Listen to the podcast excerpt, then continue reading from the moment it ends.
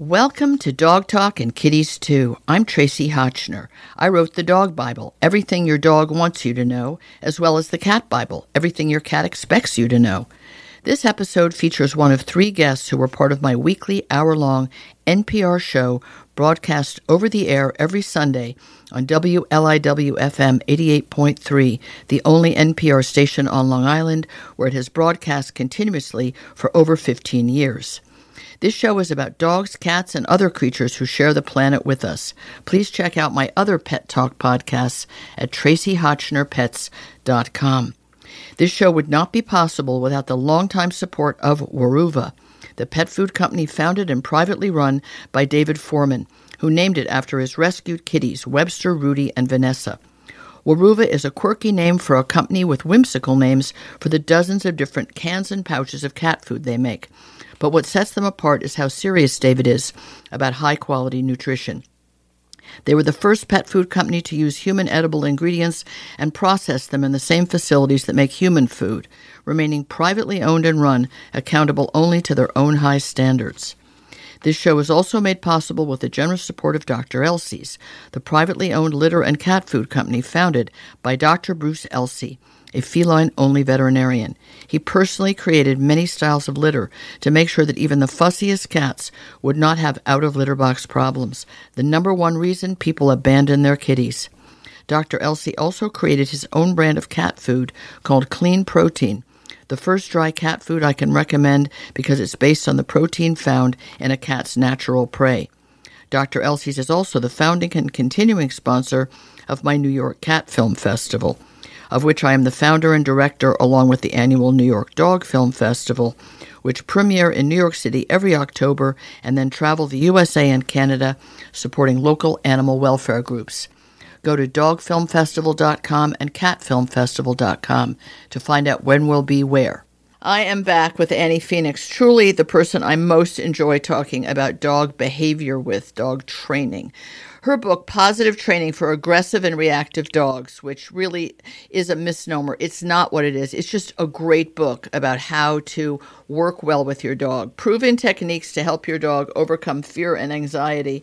Of course, the whole topic of is your dog fearful and anxious is for another day because I've asked Annie to come back and talk about your dog at the vet from the veterinarians and the vet tech's point of view, something which is rarely talked about. And I think it's important that we understand that we put our dogs in a stressful, fearful situation, even if they're not fully showing it, but most do. And that can change the way they behave. And it can put the vet and the vet tech in jeopardy, something that people are not really taking much responsibility for. Annie, welcome back. And thank you for sharing with me a quite horrific story of a vet who was mauled by a dog, not because we want to shake people up or sh- rattle their cage, but kind of a little bit I do. I want them to know that dogs are capable of doing horrible damage to veterinarians because nobody is really acknowledging that the dog is at a is a, at a tipping point in behavior. So mm-hmm. you probably have some generalized things you want to say before we tell about the story, and the story is to be instructive and to tell you that any dog is capable, and some are prone. So those are two separate issues, right? Right. And there is um, a lot of fear in taking your dog to the vet for the dog, and it begins way before your your veterinarian puts the hands on the dog. Yes. It's the waiting room. It's the anxiety. I have a lot of anxiety taking my own well trained, well behaved dogs to the vet. I like veterinarians who are mobile and come to my house. It makes it so much easier, but they can't. There's too many dogs, and there's actually a shortage of vet, veterinarians right now, and they have the one of the world's hardest jobs. They do, and I want to acknowledge that they also have one of the professional high profession's highest suicide rate because it is such a hard job. So we ask people to please be kind and considerate to their veterinarians. They're not in it for the money, believe me. Years of training and all of that, um, but it also falls on the owner to understand that they are putting their dog in a stressful situation and to help their dog acclimate. Um, many vets let you do, if you call ahead, just like a drive by, where you bring your dog in, nothing happens except treats. Yes. it's not an yes. appointment. You're just acclimating the dog. And we don't do it. You know, it's not fun to go to the vet. It's like going to the proctologist or something or the for the OBGYN for for Yeah. humans. It's not Yeah. fun but we can help dogs out. And also, a thing about veterinarians is that they are they do not spend a lot of time in vet school on behavior because that's not their job. I mean, That's it right. should be. They're medical. Trainers think we should. Yeah, they're they're medical. I can't suture an animal. I can't operate. I don't want to. I, I would not be a good veterinarian. They are not trained in, in behavior, and that's one reason we look for collaborative efforts between trainers and behaviorists. But what the story that um, we're going to talk about is a horrible recent story of a rescue dog, which has a whole other. We could talk about dogs in rescue and which ones should be uh, adopted, adoptable, and which aren't, because we Right. cannot save them all. Um, this was a rescue dog that they. I I don't know if the veterinarian and the vet tech had some idea that the dog. They must have had some idea or been told by the rescue that the dog had some aggression issues or fear issues. Most of it is based in fear because the dog was muzzled um, for the exam, but the muzzle fell off, and the dog attacked the person close to them, which the dog, which is a veterinarian, like a brutal attack. So much so that they couldn't pull the the dog off, and her arm was completely mauled, to the point of ambulance, hospital, surgeries, and you know, a veterinarian needs their arm Yeah. to do everything. Yes. So that's a professional. Um, I would you could say accident, but is it an accident if if someone along the way knew the dog was capable of this? All right, Um, so let's goes- talk. Let's talk about muzzling. All right, if it, the, I've also known of groomers. Groomers are in the exact same position of jeopardy. M- Many dogs detest going to the groomer. I had a friend once. I had a lovely, a, a chocolate standard poodle, and we said, "Oh, we're going to take her." You know. Whatever her name was, Amber or something, to the groomer now, just in, in the Berkshires in Massachusetts. And the dog gets in the car, and as she approaches this cute little house where the groomer is, the dog is salivating and shaking from head to foot. Mm-hmm. And this woman was the most loving owner that just thought this is what happens. And I said, You mm. cannot take this dog in there. Whether they're good groomers or not, whether they do fear free handling, this dog is terrified. Let's just groomer ourselves at home with a pair of scissors. Right? Yes. And she never took her to the groomer again. But groomers, too, are in jeopardy if you don't recognize your dog is highly stressed, terrified, and it doesn't take much. Dropping a scissor uh, or, you know, the stethoscope going on the chest can seem like an attack. So let's talk about muzzling because this is something which is socially unacceptable. One year, and it shouldn't be socially unacceptable. It should be embraced. At the New York Dog Film Festival, somebody submitted a film once from England. It was a marvelous little film, but it was very much a how to. A woman telling the story of muzzling her dog in public and how she got kind of negative feedback about that. What's the matter? Is your dog dangerous? And she was just mm-hmm. knew that the dog was reactive and was just trying to keep everybody safe, including the dog. Your dog bites somebody, your dog's in jeopardy of being euthanized or causing everybody, you know, a lifetime of, of trauma and terror. So, why do we have this negative association with muzzling? And the muzzle that the vets use is often a cloth one that holds in with a Velcro because it's swifter and it comes in three or four sizes. I actually remembered the brand at one point. But the basket muzzle, which in many mm. places in Europe, a dog is required to wear a muzzle in, in public, mm-hmm. like in Italy, the large German Shepherds, 90% of which are male, because dogs are not spayed and neutered for the most part in Italy or a lot of Mediterranean countries, and therefore they're bigger and stronger. Doesn't mean they're more dangerous, but they are muzzled, and that's con- considered correct social, you know, a- an mm-hmm. outfit to wear, right? Right. Why are we afraid of putting on a basket muzzle that buckles behind the head and stays on with a dog that has shown any propensity or a dog we don't even know what their propensity is? What about Right. that in Right. these situations? only- Yes, I am a big fan of muzzles, the Muzzle Up Project. There's lots of ways, um, of programs out there to help people get past that uh, initial judgment that the dog Yes. is dangerous. I have a trainer friend whose dog, you know, when they lived in Portland, um, would eat anything that they found on the road, including Right. a joint. right. Somebody oh my. a joint. yeah. Yeah, and the dog got very, very sick. That's very bad for a dog. So that's not has nothing to do with aggression. There's all sorts of reasons to wear, including I was in Ireland recently, and certain breeds there also have to wear a muzzle. It Really? doesn't mean they've bitten anyone. Yeah, German shepherds included. Nice. I mean, Um, nice, so- interesting. I mean, it's just Yeah. culturally thought to be a routine, whereas in America it's like, oh, if your dog's so Yeah. dangerous they have to wear a muzzle, why do you even have the dog or why do you take it out in public? They miss the whole point that every other dog walking around has the potential to bite their small dog or their small child or their self if I they're if they're pushed. Yeah.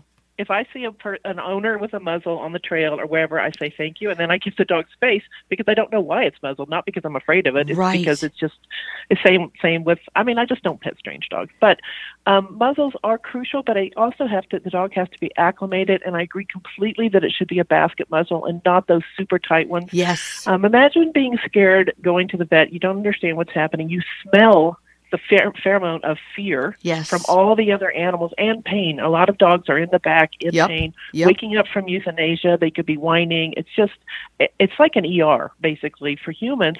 But imagine we went and they strapped us down, but we were fully like our arms and our legs, and you had no choice. Yeah. What they were doctor or going to the dentist, which is one of my fears, and you're strapped down. Yeah. So it, it, it, I wish the culture could move forward and we see a muzzle and you say thank you. Same as a dog growls, I say thank, Exactly. thank you, and I stop what I'm doing and say, what did I do? What did the situation environment do to cause this growl, and how can I elite, relieve the dog from the need to growl?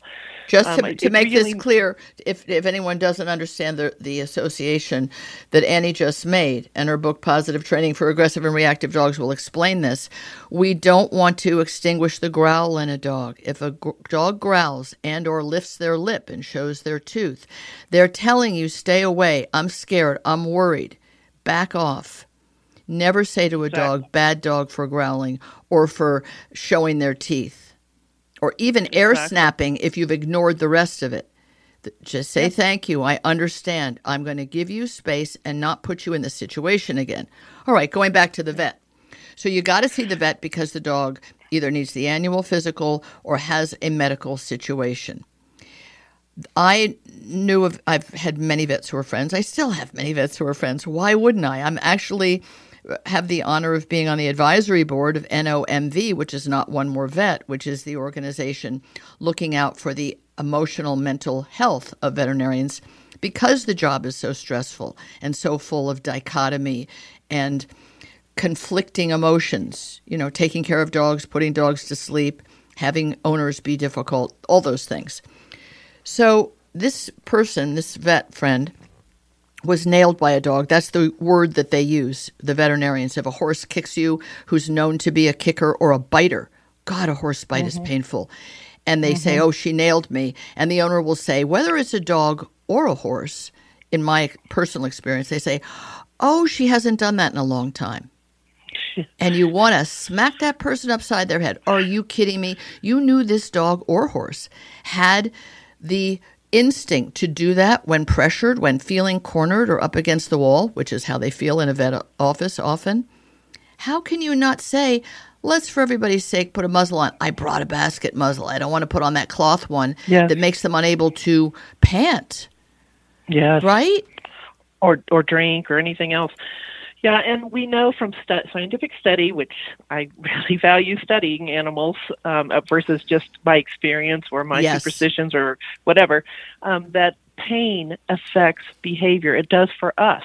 Like if I have a toothache, I am not the same person You're crabby. and we yes and so often we're taking the dog to the vet because we as owners have seen that they're experiencing some kind of pain so beginning with that they're in pain so let's make this experience from the owner's perspective and also from the veterinarian's perspective as kind and as gentle as we can possibly be. For example weighing the dog is where it generally starts. And most of the vets i go to the, the they weigh them outside Correct. where other dogs are staring at them and other do- outside the exam room. Well why not just put the put a a private room in the back where other dogs aren't present and do it as quickly as possible, not shoving. And if the dog doesn't want to be weighed, you know, maybe you, like I have the white coat syndrome and my blood pressure goes through the roof with medical doctors. And mine have learned to, they take my blood pressure in the beginning, but then they do it two or three more times towards the end of the appo- point, appointment when I have time to relax Yeah. you know so or trust the owner to weigh them at home step on you know your own weight step on the scale if you can pick up your dog Well, I. I cannot pick up a 95 pound Weimaraner, and I think some of your dogs are a bit large to, to pick up too. But you know, there's there's another thing that I I don't quite understand. How much is we talk about the tension going down the leash in training, and walking a dog and uh, approaching other dogs, and our tension is translated or transmitted, whether it's the smell we give off to our dog or the t- tension on the leash, the way we touch them, or our voice. We're, we're giving them that tension. So you clearly are not a doctor lover for yourself. Nobody wearing a white coat is your idea of, of great. Right. I have never had a dog be nervous at the vet, and that is dogs that I've had since puppyhood, and at least half a dozen dogs adopted at various ages with varying degrees of neurosis because it's mostly been Weimaraners, so you can ch- sort of tick that box. I remember the first time I went to the vet here in Vermont, and I had three dogs, two Weims and a mixed breed collie type dog. And two or three vet techs and one vet came in the exam room to open the door and said, We heard that there's two really mellow Weimaraners here. We wanted to see what that looked like. And the, my dogs were lying on the floor. It was cool. It was boring. They lay down. And so a number of people tramped through and said that. And I thought, oh, well, this isn't normal, apparently. But see, I view the vet as quite fun and interesting for them. There's some good other smells to have. Of course, there can be obnoxious, Yeah. barky, lungy dogs. That's not great. But I do think some of it comes from the human, which isn't to say we can cure you, right? And make your experience all positive. But if you recognize that you're giving off vibes to your dog, well, then you still have to keep alert and make sure that it's not influencing your dog into trembling, panting, whale eye, looking around, uh, you know, just all those rigid body. If you can chill your dog out, my dogs, I think, think it's the best time ever because I'm not doing computer or Right. telephone or radio. I'm totally focused on them, talking to them, patting Right. them. They're like, this is heaven. Why doesn't she do this more often? I mean, everyone's situation is different, of course, but if you can, if you, the humans, can make the vet visit something Yeah. positive and tr- you try to form the best bond you can with your vet or vets, the dog picks up on it. I mean, I hug my vet. Emotional. Right. It's yeah, a- emotional contagion is real. oh, I We like that. Emotional Yeah. contagion. But- That's a yeah, perfect phrase. And we do.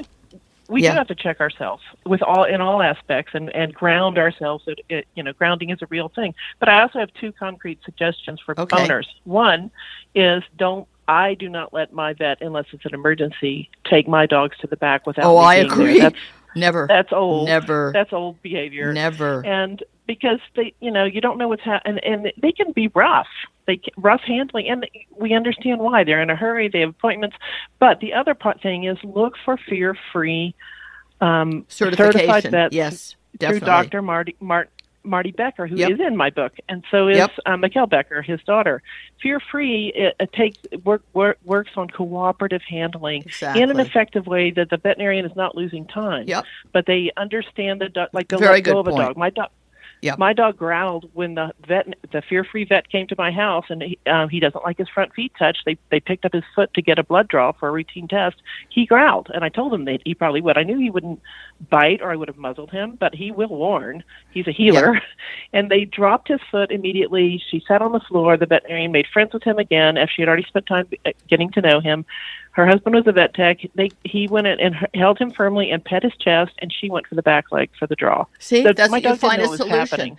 Annie, we've run Yeah. out of time on protecting our vets from our dogs and being wise and smart about it, but I really appreciate you being here, and I hope everyone will give this a lot of thought. And by the way, teacup poodles bite just as hard as as as the largest German shepherds. So you're not you're not off the hook, folks, with your little dogs either. Thank you, Annie.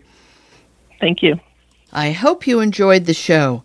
There were a few more special companies that make this show possible, and I hope you'll try their products because they support my mission to entertain you with valuable information and advice. This show is supported by Earth Animal, which is privately owned by Dr. Bob and Susan Goldstein, where they create holistic pet wellness products with an emphasis on their stewardship of the Pet Sustainability Coalition. Earth Animal makes a dazzling array of healing products for dogs and cats, as well as the innovative dog chew No Hide and the hybrid dry food Wisdom, which is sometimes all that my picky Weimaraner Maisie will eat. The show is also brought to you in part by Evermore Pet Food, privately owned by two dedicated women who take human edible, ethically sourced ingredients to gently cook dog food that is then frozen in pouches and shipped right to your door. They founded and run their own company and answer to their own high standards without interference from venture capital investors. My dogs love it every single day.